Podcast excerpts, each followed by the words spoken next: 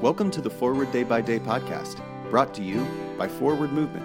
We're glad you're here and hope you'll share us with your friends.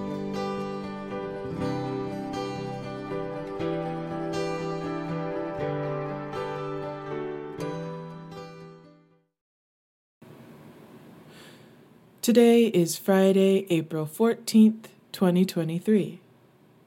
It is Friday in Easter week. Today's reading is from John 21, verse 12a.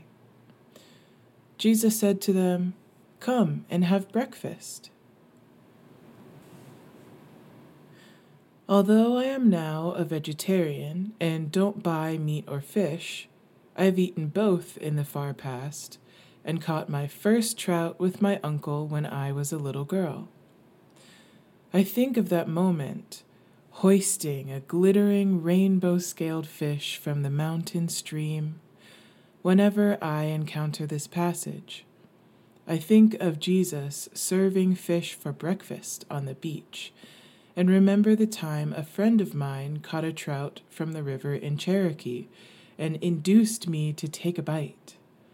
We were studying the language and felt fed by learning about Cherokee history and culture, including learning how to pray in Cherokee.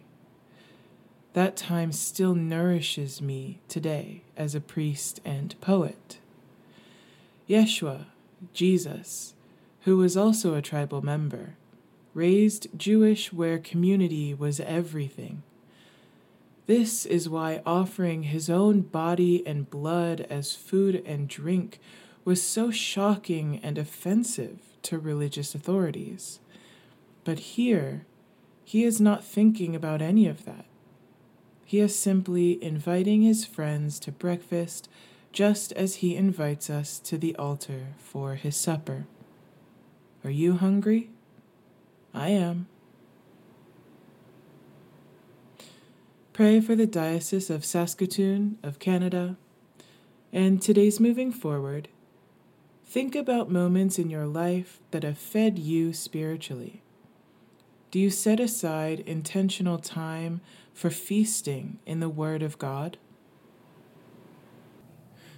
My name is Nia McKenney, and it is my pleasure to read this month's Forward Day by Day Meditations written by Kim Becker. And now, as our Savior Christ has taught us, we are bold to pray. Our Father, who art in heaven, hallowed be thy name. Thy kingdom come, thy will be done on earth as it is in heaven. Give us this day our daily bread, and forgive us our trespasses as we forgive those who trespass against us.